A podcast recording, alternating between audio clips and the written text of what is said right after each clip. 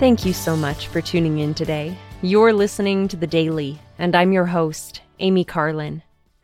In October 2016, President Russell M. Nelson said, When the focus of our lives is on Jesus Christ and His gospel, we can feel joy regardless of what is happening or not happening in our lives.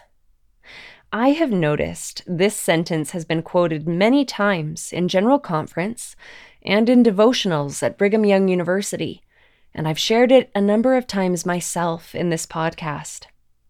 Today, I would like to delve a little deeper into the full message given by President Nelson when he shared that truth. President Nelson began by explaining that the principle he was teaching about joy and spiritual survival would only become more important as the travesties and tragedies around us increase.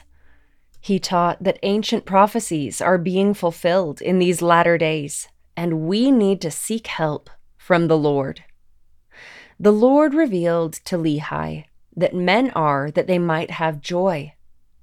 President Nelson explained Life is filled with detours and dead ends trials and challenges of every kind. Each of us has likely had times when distress, anguish, and despair almost consumed us. Yet we are here to have joy. President Nelson then offered examples of disciples of Christ finding joy in difficult circumstances, such as Lehi preaching in Jerusalem and the early Latter day Saints fleeing Missouri. He taught the joy we feel has little to do with the circumstances of our lives and everything to do with the focus of our lives. Jesus Christ is joy. His joy is constant, assuring us that our afflictions shall be but a small moment and be consecrated to our gain. It is up to us to claim that joy.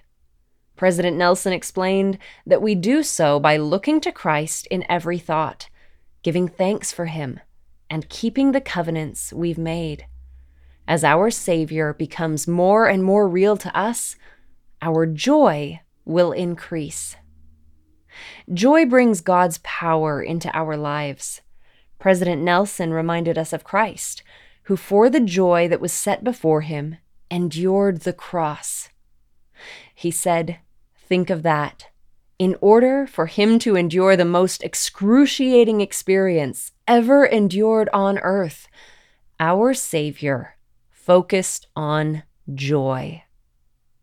As we focus on the joy in righteousness that can come to us and those we love, as the Savior did, we can endure that which presently seems overwhelming, painful, scary, unfair, or simply impossible. Weakness becomes strength. Chastening becomes a blessing. Disappointment and tragedy turns to our good, and our capacity to serve the Lord will increase. President Nelson taught Every day that you and I choose to live celestial laws, every day that we keep our covenants and help others to do the same, joy will be ours.